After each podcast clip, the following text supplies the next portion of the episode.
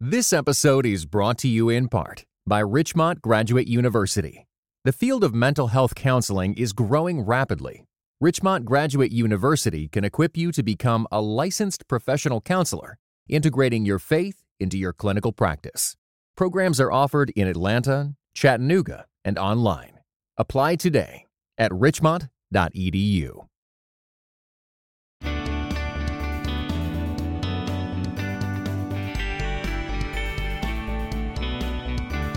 Welcome to Monday Morning Preacher, a podcast dedicated to helping you grow in the beautiful craft of preaching. I'm Matt Woodley, editor of PreachingToday.com and missions pastor at Church of the Resurrection in Wheaton, Illinois. I'm also here with our much beloved guest host, Kevin Miller. Whoa, I went I went from default to much beloved. Was that because I disagreed with you on one episode and now you're trying to like soften me up? No, it's only because our ratings went up. So, uh, you know, that's why we love you more. Okay. So uh, it's all works righteousness. Okay? I, I feel that. Monday Morning Preacher is a production of Christianity Today, which actually produces two other great podcasts. First, we have a podcast called The Calling, an interview show about the nature of church leadership, its joys, its struggles, and how God has uniquely wired people to work within His church. Each episode, we feature one Christian leader, one calling, one honest conversation. And then search Christianity Today and check out our other podcast called Quick to Listen. So, Kevin, this week I was talking to a friend of my son, John Michael, my 27 year old son, and he's got a friend who's a young baseball prospect named Tomas. Okay. Well, Tomas was drafted by the Tampa Bay Rays as a pitcher. So I was chatting with him about pitching the other day, and he told me there are basically four main pitches in baseball. Did you know that? Yeah. Yeah, I'm sure you did. The fastball, the breaking ball, the changeup or off speed, and the knuckleball. And those pitches break down into a bunch more pitches like the sinking fastball or the Vulcan changeup, etc. Or the two seam fastball, the four seam. etc. Okay, so I, I still have some faint hope that this is going to relate to preaching. We're getting there. Okay. Hold on in this sprawling introduction, okay? Tomas said that some pitchers have a real problem because they only know how to throw one of those pitches. So you might have an amazing sinking fastball, Tomas said, but eventually hitters catch up to you. So I asked him, You mean pitchers get into a preaching rut? you said a preaching rut? Oh, a pitching rut. A pitching rut. Now I see where this is going. Okay, we got it. You see where this is going? Yeah. Preaching ruts. Okay. like a pitching rut. Okay. So here's what we're going to talk about today. Preachers don't get in what I'd call a one pitch preaching rut. You know, you start sounding exactly the same sermon after sermon. You have the same comfortable sermon outline, the same application, the same tone, the same theological themes. It's like a pitcher who can only throw a fastball. Everyone knows what's coming. Okay, so let's say though that a preacher is very good at that usual pitch. Yes. People like that pitch. What's wrong with a, a preaching rut? Well, in one way, nothing, because, you know, we do have our tendencies and our strengths, and we want to operate on that. But on the other hand, there's two things that can be problematic about that. Number one, it gets a little boring for your people that every single sermon is exactly the same format. And secondly, and more importantly, though, there's a theological, spiritual thing here, and that is that as preachers, we can fail to preach what the Apostle Paul called the whole counsel of God. And so we narrow our preaching to just comfortable themes or themes that we're comfortable with. And in some ways, our hearers can remain spiritually stuck and stagnant. And that's a bad thing. Yeah. Okay. Well, you've convinced me there. You know, as you were talking about the whole counsel of God, I, th- I think one area I've struggled with uh, that way is that for some time I've been a little frustrated by sermons that were just sort of lofty and theological and not practical in their application. And so I've worked super hard to get practical in my applications, but I realize there's certain scriptures that don't lend themselves well to that. There's doxologies, there's psalms, there's there's texts of scripture that should leave you in awe or wonder or uh, just a connectedness to God that doesn't really require any sort of specific do this this week kind of application. And so I need to get out of that rut if I'm going to preach the whole counsel of God. Yeah, it's almost like we have this kind of comfortable template that we put on every single biblical text. And Yeah. it's it's not right or fair or good way to preach the text. So, um, you know, my preaching rut has has kind of looked like this as I look over my past sermons. Is that I have a clever intro. I introduce the big idea which is good. And then I would say three things about the big idea. And then secondly, in terms of the tone, I always tend to be sort of the the grace filled, comforting. You are. You're everybody's like friend and ad, and advocate. But sometimes that's not good. Sometimes people need to be challenged. Sometimes people need to be convicted of sin. Sometimes people need to confront their idols, Okay. etc. So no more Mr. Nice Man. Nope, I'm over that. okay. no more Minnesota Nice. no, seriously though, you can operate in your strength, Yeah. but you just need to diversify. Get out of Okay. your rut. Okay, so how do we get out of our ruts? So what what's our uh, game plan for that? First thing, know thy ruts. It sounds like Socrates.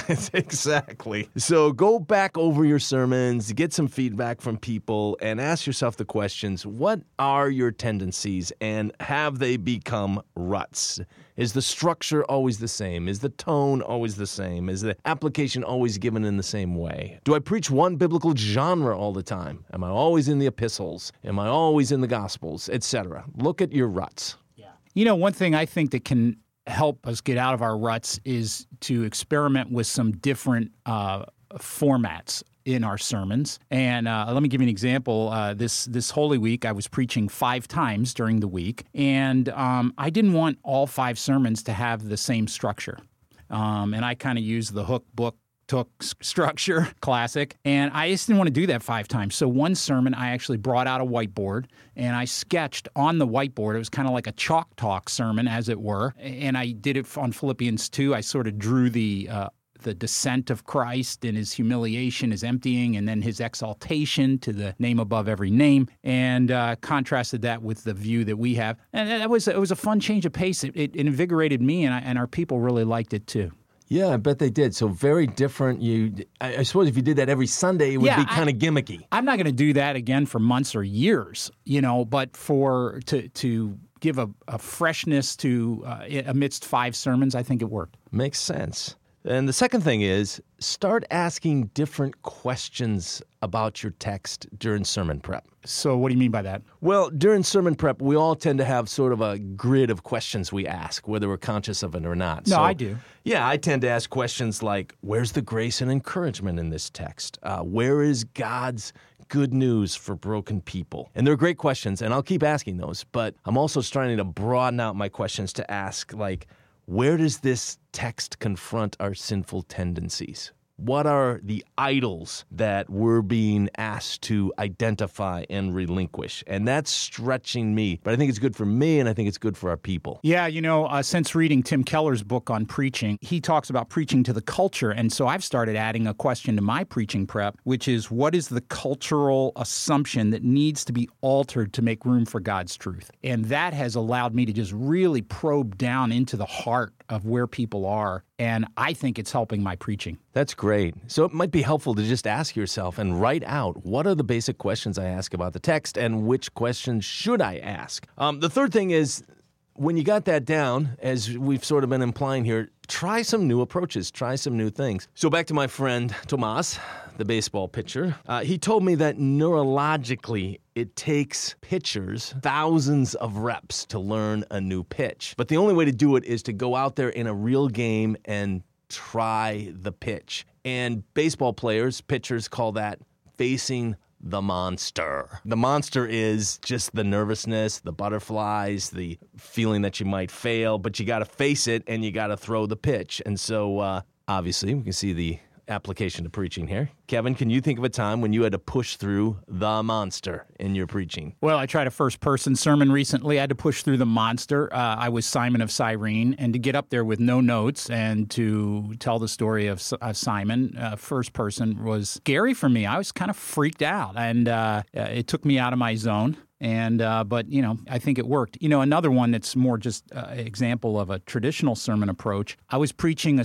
in a sermon series on prayer, and I decided I was going to do a sermon just with lots of practical ideas of how to pray. And because I wasn't doing sort of an in depth textual study of one passage of scripture, which is my usual, I, I felt insecure. I, I, had to ask like three friends, is this okay? Do you think this will be all right? And, and they were like, yeah, people need pastoral help. Just yeah. go for it. But honestly, I felt out of my normal and I was, I was anxious.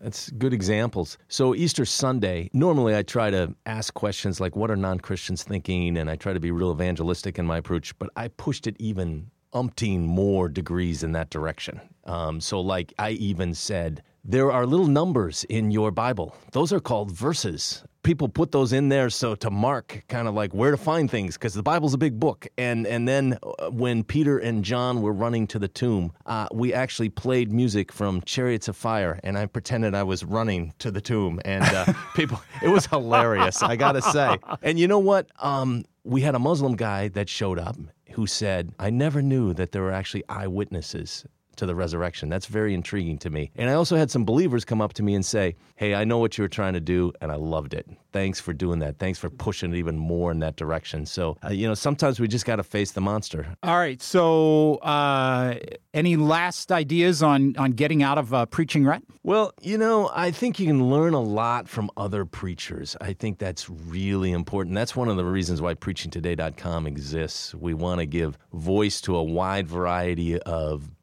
biblically based preachers so we can learn from them. Um, and I've learned a ton recently from my African American preaching friends. Um, they've taught me a lot and they've really challenged me and stretched me in a lot of ways. Somebody has said, and I, you've probably heard this as well if you listen to only to one preacher, you become a clone. If you listen to two, you become confused. But if you listen to 30, 40, 50 different preachers, you're on the edge of being freed up to become a wise preacher yourself. Um, so, preachers, get out of your ruts. Know what they are, but become a multi pitch preacher. Say that five times fast. That's right. It takes time, it takes hard work. You're going to have to face the monster of trying something new, but in the end, it's worth it. And not only will your preaching become more diverse and richer, but also your people will be uh, edified by the whole counsel of God. So, this is Matt Woodley on Monday Morning Preacher. Thanks for joining us on this episode, and hope you can join us on our next episode.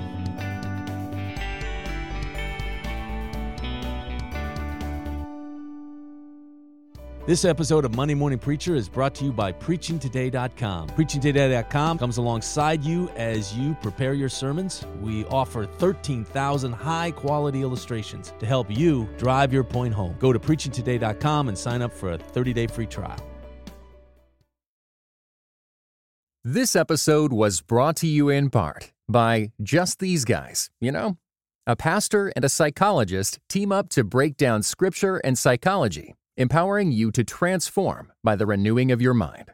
Listen today at justtheseguys.podbean.com or wherever you get your podcasts. Just these guys, you know?